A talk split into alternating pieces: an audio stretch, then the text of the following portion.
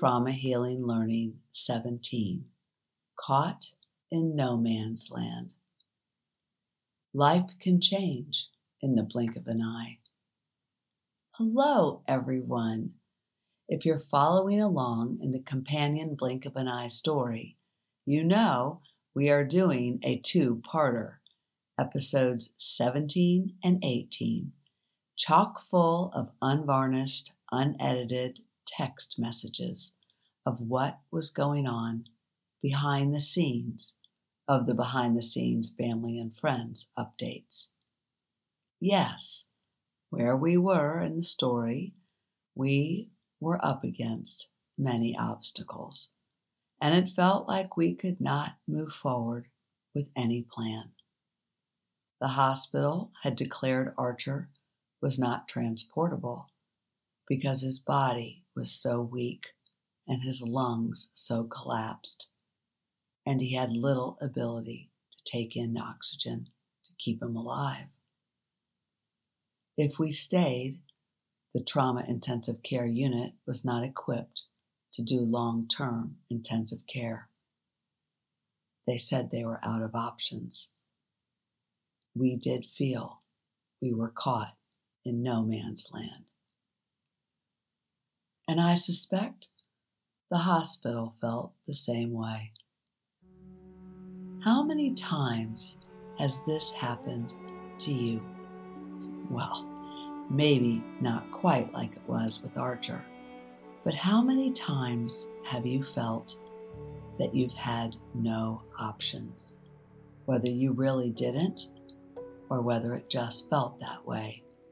It is part of being human that we can experience feeling helpless or trapped there is an expression I am sure you are familiar with damned if you do, and damned if you don't.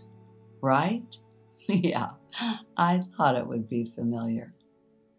Well, that's how it was for us. Literally, in high crisis, we can find ourselves in such precarious situations. For us, we couldn't let Archer die in AtlantiCare because we couldn't get him out to someplace else. But he was too weak. For lack of oxygen, he could not be moved. But he had to be rotated to keep his blood flowing and not to get bed sores. But every time they tried to rotate him, his heartbeat would almost slow to a stop and his oxygen levels would plummet so low it was a risk to his survival. Damned if we do, and damned if we don't. And they were out of options to treat him there. But he could not be transported anywhere else because of all the tubes in his body and the risk of their being dislodged and causing him to suffocate. I wonder what you would have done in a similar situation, or what you have done in other situations where you have felt like you had no options. While it was so stark and so physically real, I was on alert to not fall into the despair of having no options.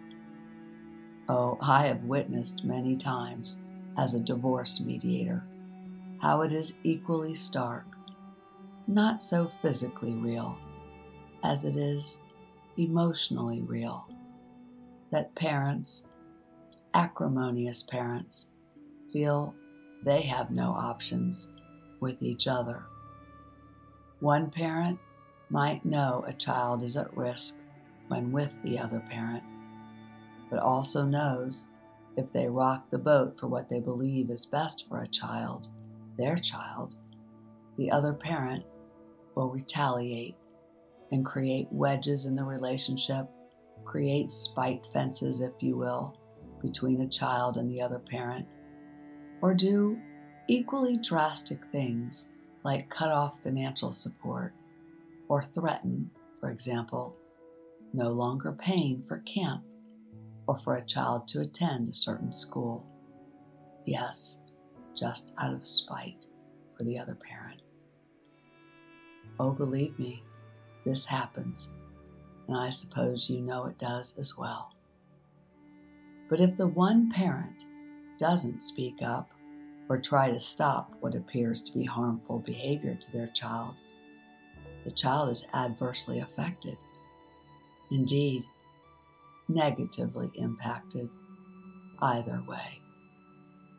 Those are certainly damned if you do and damned if you don't situations.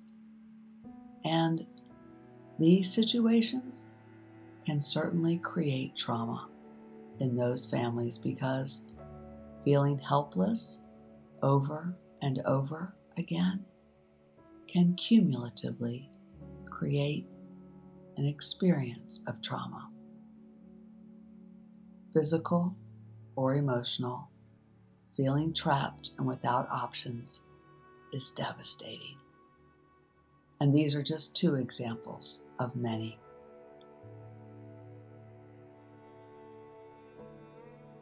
I want to talk about the power of not giving up.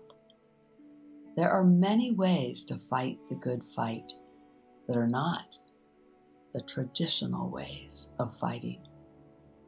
Traditional ways of fighting are often in terms set forth by others, which are often very binary and limiting. Litigate or give in. Either you do or you don't. You're in or you're out. Right? Heck, even for us at Atlanticare, we were given one path we needed to transfer Archer to rehab. And then, when he wasn't transferable, they told us we had to go to a long term acute care facility. But why was it framed that way? Because they were out of options. But it didn't mean we were out of options. So let's just start there. The world is full of possibilities. And it begins with believing that the world is full of possibilities. This is a mindset, and it can be nurtured in your heart. Don't give up. But you don't have to fight to not give up. And you don't have to fight in ways that provoke the other into fighting back or fighting in ways that could harm you. You will probably both lose in such situations anyway, or certainly expend a great deal of your time and resources that could be spent on other good things. When you feel you are faced with no real options, think harder. Believe what is possible.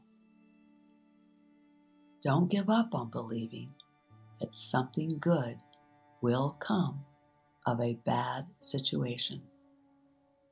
Personally, for me, this is where a belief in God and God's time is so helpful.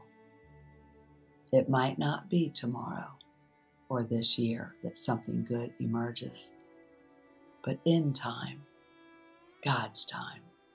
Something good will happen if you keep the faith in that belief and do not add to the negative energy.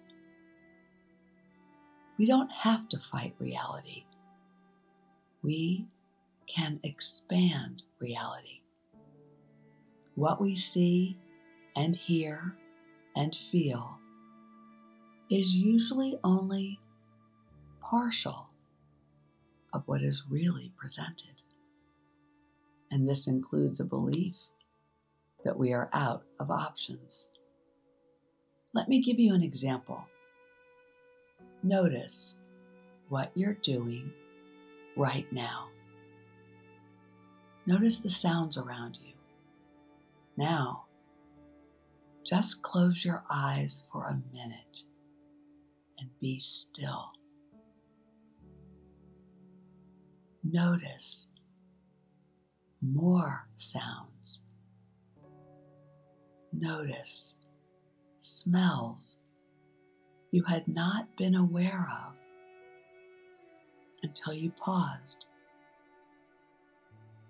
and took in more of reality. Those sounds or those smells, they were there all along. Don't give up on believing what is possible. Stay positive because this is a lot to be positive about. Oh, yes, it's very hopeful. I think of all the people I have witnessed in my many trips to Lourdes, France, with the Order of Malta, who come in pilgrimage for miracles. They come maimed and gnarled and deformed, and with stage 4 cancer and other physical ailments. They all pray for miracles.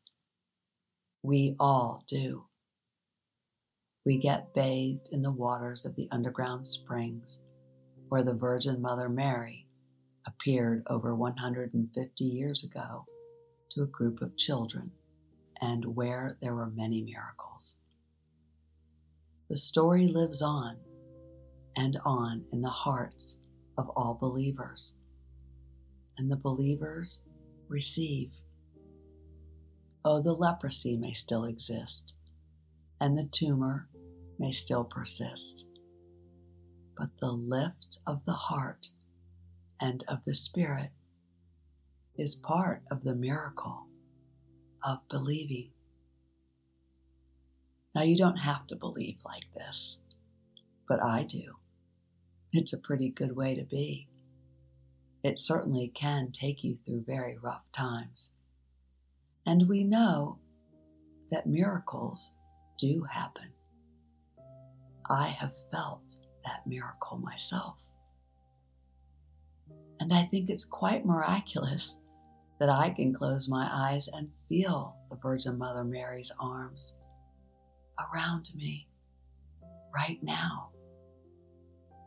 I bet you can too. You have to use your imagination and believe. Isn't it wonderful? Don't give up. Whatever good fight you are in, just do it differently under terms that are more expansive than those limiting terms that think you are faced with no options and that trap you. And if you do feel that you are caught in no man's land, or damned if you do, or damned if you don't, just know it's not the complete reality. It's just what we hold in our minds at that time. Consider holding a new reality that sees, feels, and believes what you think a higher power that loves you deeply would want most for you. And when others are down, what would a divine source want most for them? Wholeness. Be bold Tell them miracles are going to happen. They will. Tell them they will heal. They will. Believe it and say it. It's only our egos and fears that constrain us from believing all that is possible. When we are afraid something might not happen, well, it might not because we don't believe it will. Believe. Don't give up believing.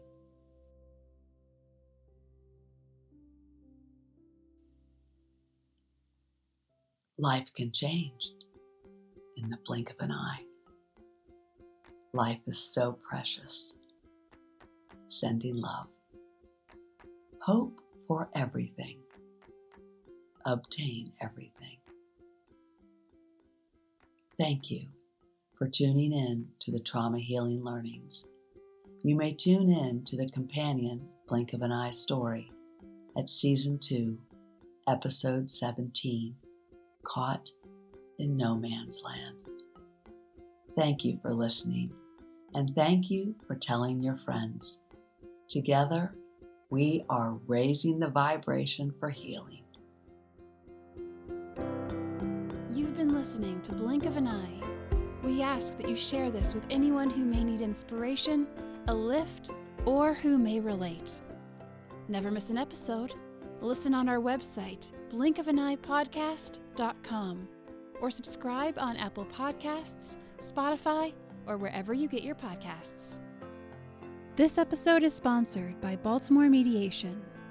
Baltimore Mediation has offered trainings and workshops on conflict transformation, mediation, relational leadership, and the Enneagram since 1993. For more information on our course offerings, visit www.baltimoremediation.com.